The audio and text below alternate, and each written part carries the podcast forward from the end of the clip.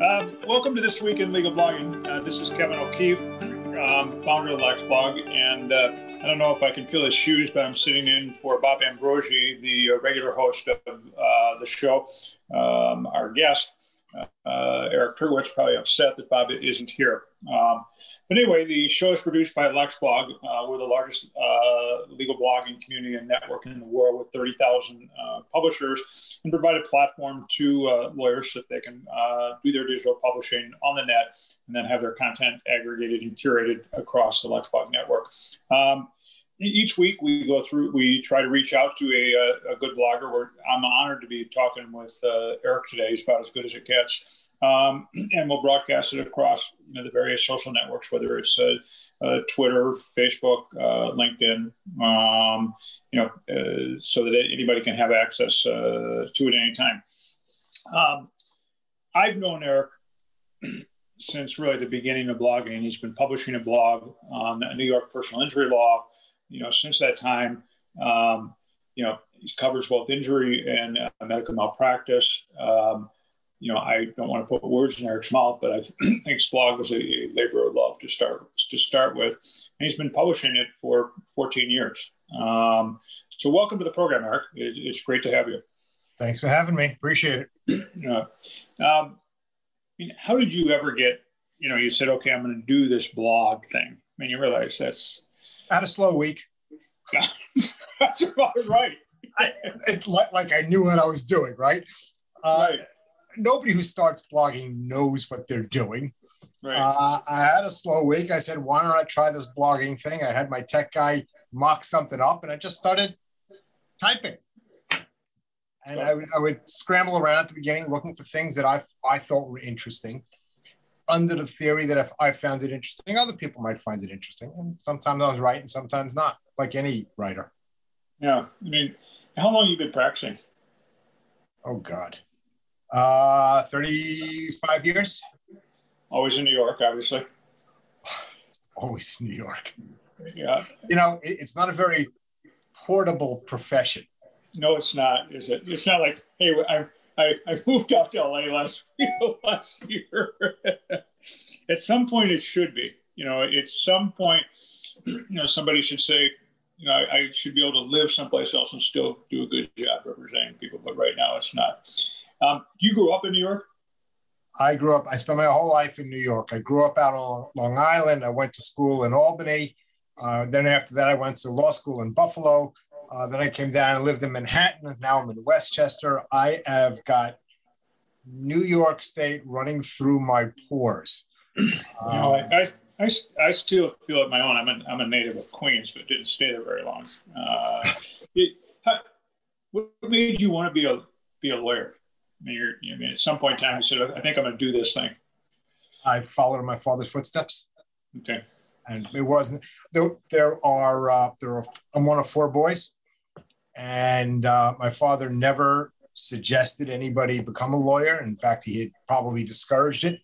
Uh, even back then, he was saying that they're, they're going to legislate because he did, he, all he did was medical malpractice litigation. And I basically learned at his knee. And he, he ran a team of uh, 10, 12 malpractice lawyers, which was a, a pretty good sized department. Yeah. Um, and he said they're going to legislate us out of business, go do something else. My uh, my three brothers all listened to that, uh, and I went. I just I thought it was interesting, so I did it. He he used to come home uh, at dinner, and he would give us his opening statement around the dinner table, and then he would pass a pen around the table to the four of us.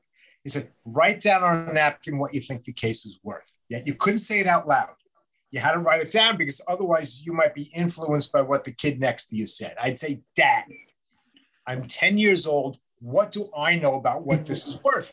And he would say, What does any juror know? Right. Just write down what you think is fair and reasonable. Now, the concept of the mock jury was not a term that I heard as a 10 year old. And frankly, even practicing lawyers weren't using the term mock jury. It's, it's something that's, you know, the last couple decades has come to the forefront. Uh, but that's what we were. He would bounce it off us the same way other people might bounce a case off of some friends uh, when you go out to dinner. What do you think of this? And that's what he did. And that's what got me interested. Yeah, I used to do that in bars. you know, just your, your, average bar, you grab, you buy somebody a beer, and I want to run this by you. And, that was your uh, pickup line, huh? Yeah, that, that was. Uh, uh, you know, I, I can only imagine falling into the fabric of real life because medical malpractice cases and trying cases and jurors that's the real it's a fabric of life. It's real things going on impacting lots of people with multiple moving parts. And you're sitting there as 10 years old hearing this across the dinner table. I mean like it's normal. Yeah. You're gonna like you know about about a botched hysterectomy as, as a 10 year as a 10 year old. And my father is busy describing a uterus as an upside down milk bottle but he's describing it the same way he has to describe right. it to a jury because most people will not know any of the medicine. You have to start with the basics. And and that's what I do. Uh, when I go out, when we have trials, we, I mean, obviously we don't have any for the last year, um, but you have to start with the basics. And when I take depositions of doctors and I ask them to explain something, I'll say, explain it as if you're as if you're talking to a 14 year old. Yeah, yeah. And I assume his office must have been right in right in Manhattan, or where was it? It was. Yeah. He started in Brooklyn. Did it? he started in Brooklyn and then went to Manhattan. Yeah. Yeah. So where where where was this office located in Manhattan? Uh, it was uh, down on it, it, was down on Church Street. Really? Started on Broadway and then he went to Church Street. Yeah. yeah uh, just a couple block, a few blocks away from the courthouse. Yeah. Yeah. W- what a great ride. 10 lawyers doing medical malpractice work. That is that is a lot of force. Uh, that's and you got to you got to also be willing to carry that ups and downs to the expense, you know, of everything. well, when you have that kind of volume, you know, I mean, they were known. This was the, the firm is called Fuchsberg and Fuchsberg, and the, the guy who founded the firm, Jack Fuchsberg, ultimately went up to New York's highest court, the Court of Appeals. Uh, and he was the head of the, of the department. The firm had maybe 30, 35 lawyers at its at its peak, of which about a third was doing med- doing exclusively medical malpractice. And he ran that department, you know, and that was his that was his domain. Uh, and everybody answered to him. Um, and you know, he would keep his book and he would keep track of the hundreds of cases that came through. And the concept of cash flow that a, a solo practitioner now has to worry about. This, I was an employee. Get paid. It didn't mean, it didn't enter my mind what it meant to, to, you know to pay the rent and to pay and to you know to pay the staff. Yeah, great story. And don't tell me your grandfather was a uh, lawyer too. no, no, no. He, my, my, grandfather on my father's side uh, immigrated from what is now uh, Ukraine, sits on the border of Ukraine and Belarus uh, and went into the garment district. There you go. Uh, also in New York. very New York, the schmatta business. Yeah. they, would, they, would, they, would, knock off dresses from you know from from higher higher end people, and he and then my father uh, from there went to law school. My mother worked as a teacher while he went through law school, and it uh, I, I, hate to say it's a typical immigrant story, but it's a typical immigrant story. Yeah. Uh, you know, he went to city. He went to uh, uh, City College, which was free. And then he went to Brooklyn Law School. And then he started up his own firm with the kid who was sitting next to him because it was alphabetical order. So it was Turkewitz and Tessel because they, they became friends sitting next to each other. and that's how it started. Yeah, that's that's great. Great, great. Did either of your folks live to see your blog? Yeah. Uh, well, uh, my mom didn't. Uh, my father did, but he doesn't. Right.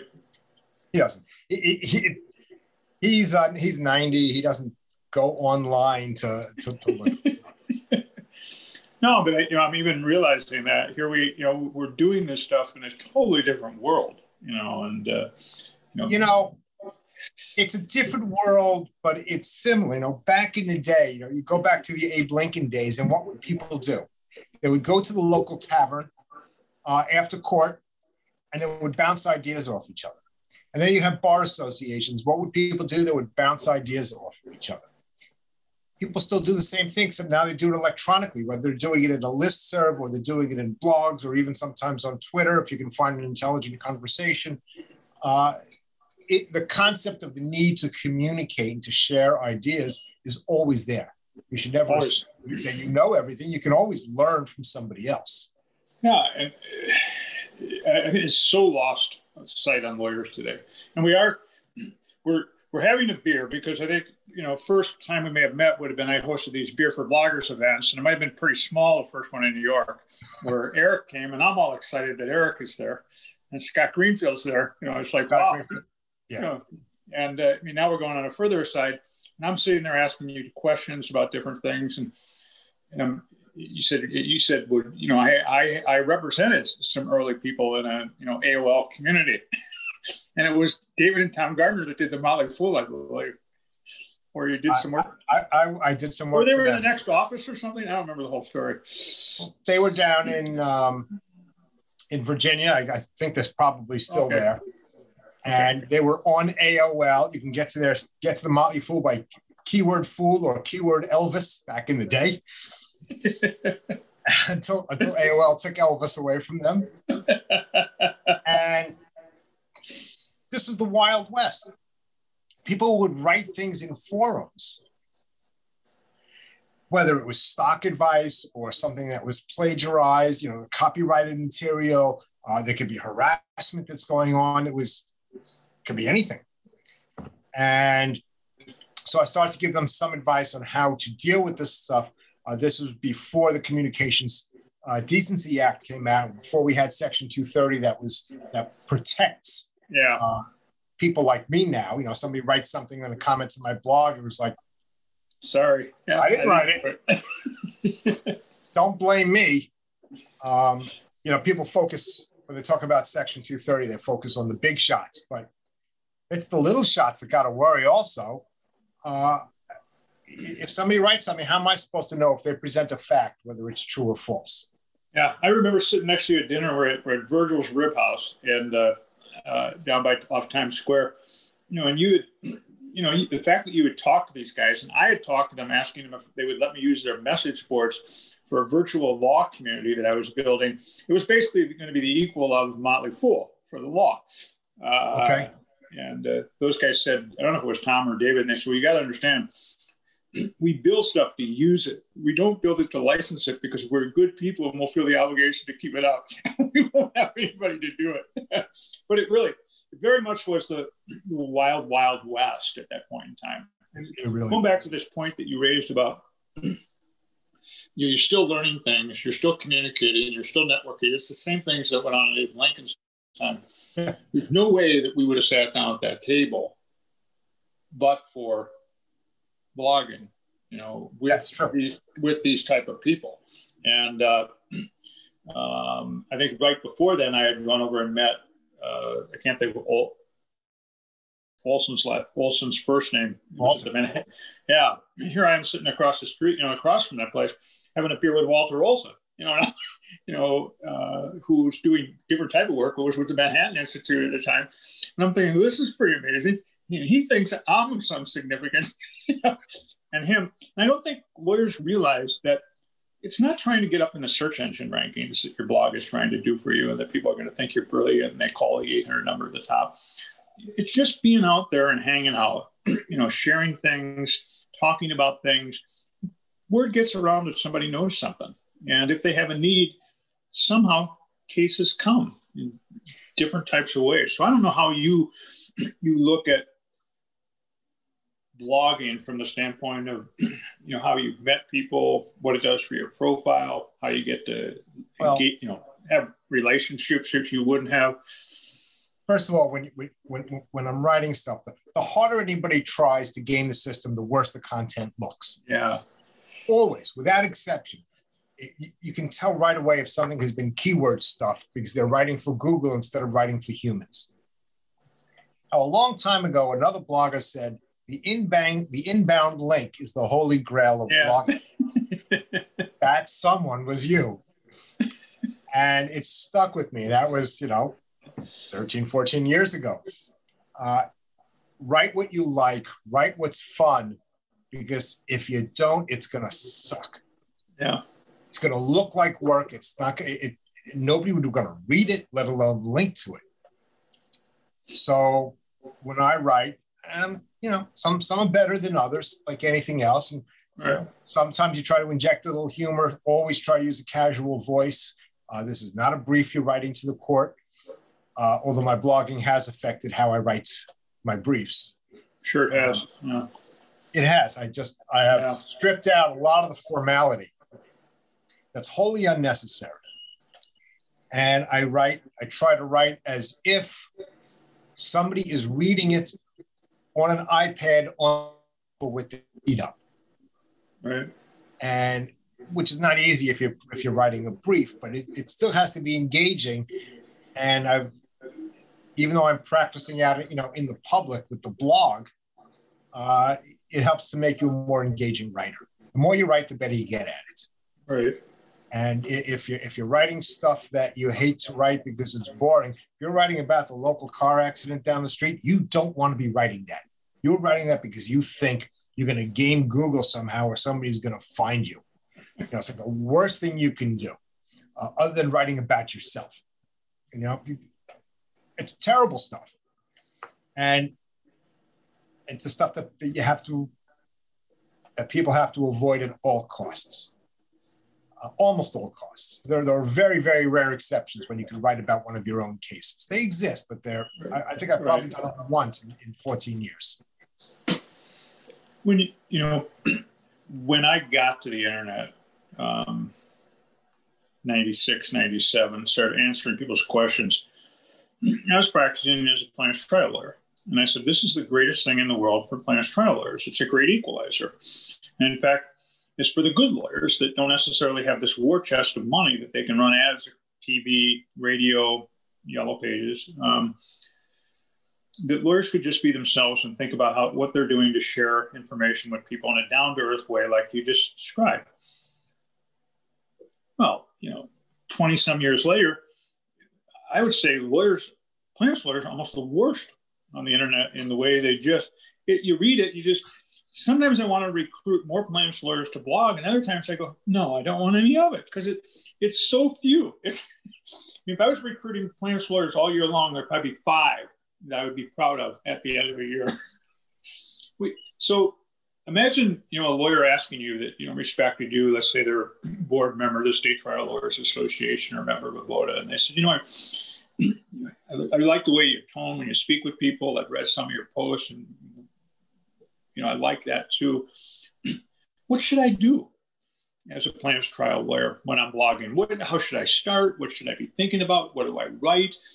Find They, anything. they're getting so much misinformation from the yahoos that show up at their conferences to tell them how to do internet marketing. The answer is always you have to find what's interesting to you because Yeah. if you find something that's not interesting, you're not going to keep at it. Right. You're gonna you're, you're gonna say this is boring after two or three months, and you'll be done with it.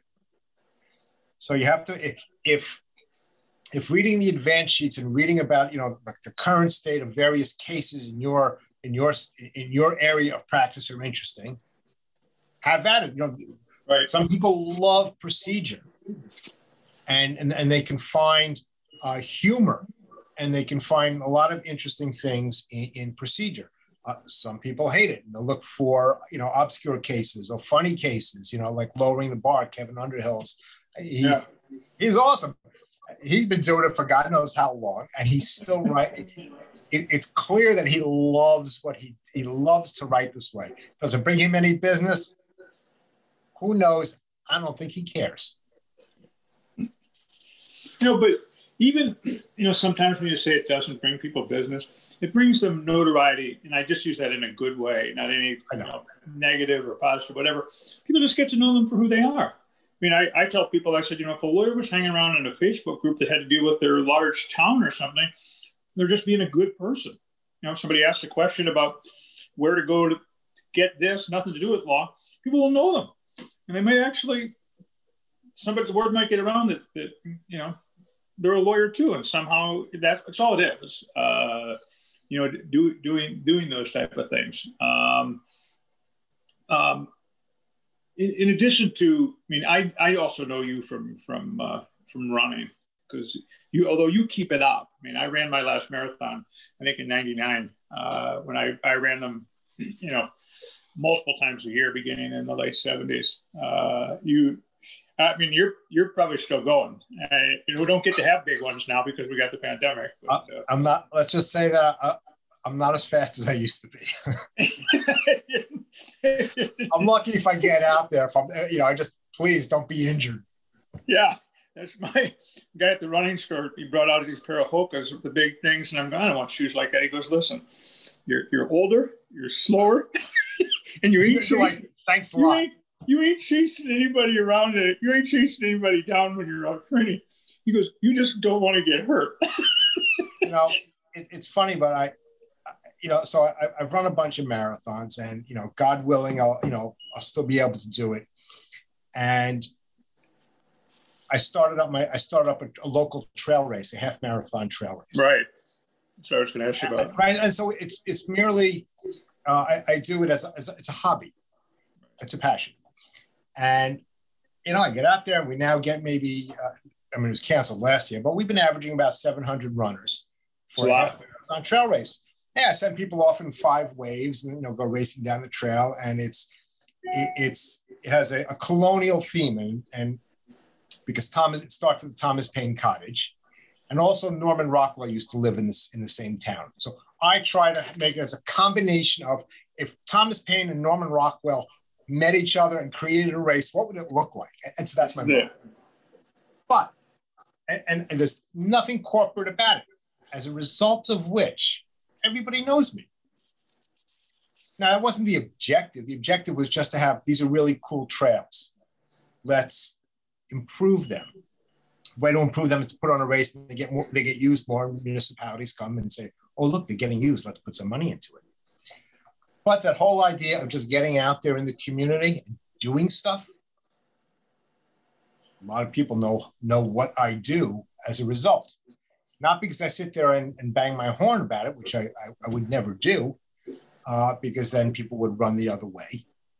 Uh, but you know, the more people that know you, the more chance there is know you for the right reason.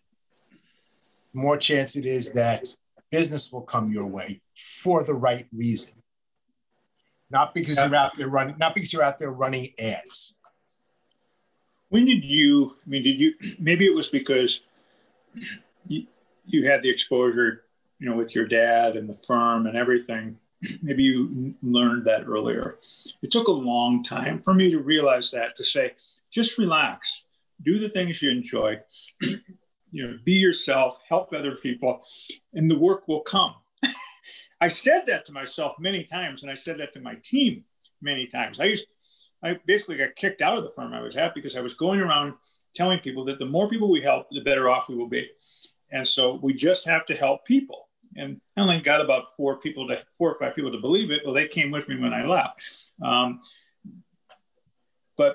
the rest of the firm was very much cutthroat as to how we're doing to get work and marketing and all that stuff. And I was like, well, you know, I didn't want to tell them that, but maybe you don't want to be married three times. That doesn't impress people in a 50,000 person community. You know, we got three lawyers who've been married three times. It doesn't, doesn't do it. Um, but when did you start to realize that and it really clicked? And you said, this is what really life and having being a lawyer and having a business is all about. You know, I, I kind of fell into my own practice by accident. I had worked at, um, at my dad's firm for two and a half years after law school. But I took a year off and backpacked around the world. Kevin, you froze. Oh, now you're back. I'm frozen. And when I came back, I said, well, that was a lot of fun. Maybe I'll do that again.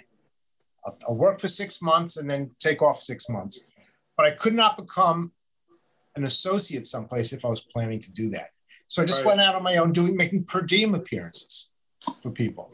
And I had a wealth of experience. I had in two years, I had taken over 100 depositions of doctors. I mean, that was solid experience. Yeah. And so I could walk in any place and say, Oh, yeah, you want me to handle this conference? You want me to handle this deposition? Sure. They knew who I was. I had built a, I had built a reputation of competence. And eventually it turned into a, a practice, you know, from doing per diem stuff. And people started giving me trials, and then cases just started coming to me for the right reasons. Right. And so I mean, that and the New York moxie of knowing that I can do this, uh, that I have value to, to offer. I mean, it's just common sense to you. Um, I, I, I look at it as, I mean, I really do look at somehow the you know people in New York have this seem have this common sense understanding about what they're capable of doing, the uh, the value they can offer to other people, and that other people will compensate them for it. But now they might have to go out and let people know that once in a while. They can't sit there all the time. You, you, you go to networking events, you might go to bar events. Work gets around. well, I'll, I'll, tell you, I, I started when I went out on my own. I ordered some uh, business cards and I cut one up and I taped it to a piece of paper and I Xeroxed it onto good paper. Now I had letterhead. So I made my first letterhead. And I had a Smith Corona that I typed up reports for. I didn't have my own clients. Everything was per diem. Uh, there was certainly no computer uh, for me back then. Uh, and that's it. it. was just going out there and, and you know I'd call up I'd call up law firms that uh, I had uh, that or people they already knew me uh, they had seen me in court. They knew what I was capable of. I had tried a couple of cases already by that point, uh, and it was it was not a problem for somebody to hand me a file and say, "Okay, go take care of this." Um, and it just kind of grew organically from that. There was there was never a master there was never a master plan. It was just go out there, do a good job, and hopefully business will come. And what's the worst that happens? Is that I become an associate someplace if it doesn't work out. I mean, Lexblog had, I think I, I copied something off the web, put that onto a, uh, you know, an eight and a half by 11. That was my letterhead. And, uh, and, and for products, I would, I would just key up the title of the product and the seven features that it had. And that would be what I would send people. And, uh, uh, when I got real sophisticated, my computer came with this app Microsoft had these, uh, maybe it was Apple, had these preset forms we are supposed to use, but I didn't know how to use them. So I had to cut out, the, I had to take the pictures of blogs on the internet and, and, replace the houses that were in these flyers. And I could only use the amount of text that was there to describe the house, to describe what we offer. And uh, that's what I used. I mean, hell, I, I walked the streets of New York, literally. I mean, I would email people and tell them I was coming, and then I would have these things I probably thought I was doing fine. Now people would ask questions. You know, I don't know over at Latham and Watkins, they would have been very impressed with that. but it gets by. Uh, how, how's the practice going today? Well, certainly things are slow during the pandemic. Right. Um, there are no trials. Everything's getting all backed up. Right. Uh, and the insurance companies know this. Yeah. And what we really need here in New York is uh, some solid legislation for bad faith um, settlement practices by insurance companies. Uh, so, amongst the other things that I do, is one of them is lobbying with the New York State Trial Lawyers Association for things just like that. I mean, when somebody steps into your office, you know this, they're coming in and you are, for whatever issue it might be, if you are in the consumer side of the law, personal injury or criminal defense or immigration, you are their last best hope for whatever it is, whatever problem it is that they have. Right. And so you want to go out there and, and battle for it, usually against, you know, whether it's the government or corporate giants, uh, what have you. And yeah, yeah, it's a perspective that you learn, and then you can hopefully channel that into legislation that's going to help. And in this case, you know, I've got file cabinets here with all you know my clients in, and the cases are not getting to where they have to be, and they won't be for some time. And that's a that's an issue for the legislature in Albany to take care of. Um, yeah, because you can't if you can't get a trial date, there's no motivation for the insurance company to settle it, and uh, so they're going to sit on it and know that it's it's, it's clogging things up for you and your and your clients. That's a shame. The rule of the rule of thumb when I started out was cases, and it was true in medical malpractice cases. Uh, cases don't settle until a jury's in the box. And you can have a sponge that was left behind or a clamp that was left behind. They wouldn't even ask you for a number. When the jury's picked, then you go appear in front of the judge and say, okay, you know, judge is going to say, let's talk. Years down the road. Yeah, yeah, it's we we used to talk over dinner, my wife and I, once the fall hit. What's this how's this year going to wrap up? It was all dependent on how many how many cases were set for trial.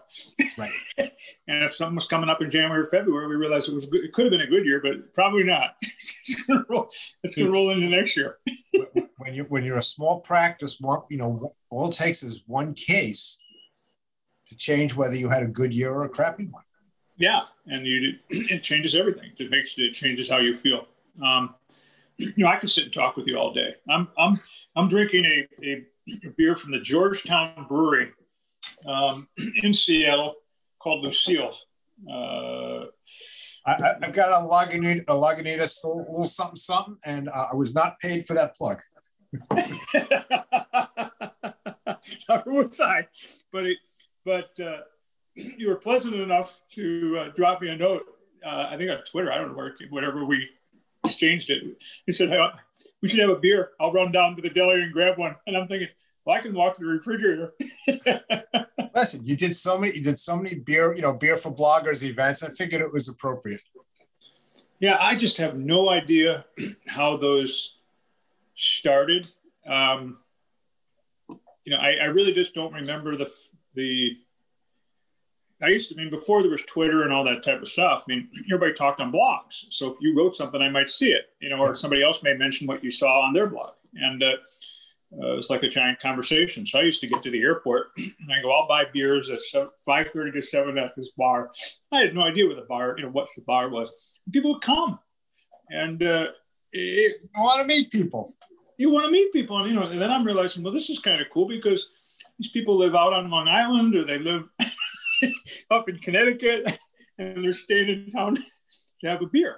Uh, And uh, yeah, I, I explained to you know other companies and other lawyers. I said some companies go spend all this money for marketing and advertising.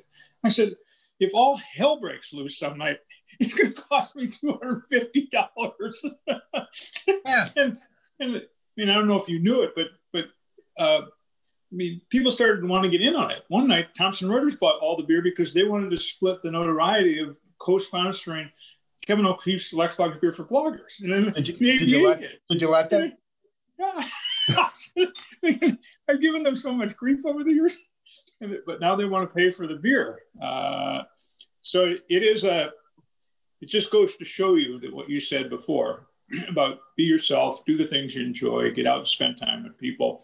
Um, I mean, yours is everything from the law to being involved in, you know, uh, you know, putting together a road, you know, a, a, trail race, an association. You're doing things for good people. It's, it's pretty good. Um, You're gonna have to get your running legs back and come out to New York at the time of the race. Here, it, this is all hills. So on a on on a day where you don't do anything, you have to go 350 feet up vertical. Okay. if you're doing anything more than four miles, you know, four or five, it's going to be over 400 feet. So all of a sudden you go out and do like a five or six miler, it's 600 feet vertical up, you know. and so, so, the first, the first, it's good for you. The first couple of weeks, I'm thinking, well, this isn't going to work because I can't come up that every day, that every day to my house. and then it, it it comes around. I, I know the people that are looking out their window going, is that guy walking or is he running? Uh, and, and, I probably can't tell the difference. It's a, uh, fine line. Isn't it? Sometimes. Yeah. When the person, when you, you look at your watch and the other person goes by and you're going, they're really running slow and I'm doing worse than that. Uh, it's not like the old days, is it? Uh, well, thank, but thank you very much, you know, for, for being here. Maybe we'd even do it again. Um, uh, next week, you know, we're going to do the same same thing. Bob Ambrogi will be back. We have uh, uh, Jason Gavejian does a privacy and data security uh, blog out of uh, Jackson Lewis. I think it's the same size firm as yours. Uh, and uh, you know, and again, check out the full series. you know, my son Colin and the team over on the publishing side has put together, you know, a good library um, of everything. So, welcome to the library. Uh, uh, Good to be here. And and cheers. Cheers, Kevin. Good seeing you. Do we do we see each other again? Take care. In real life. That's right.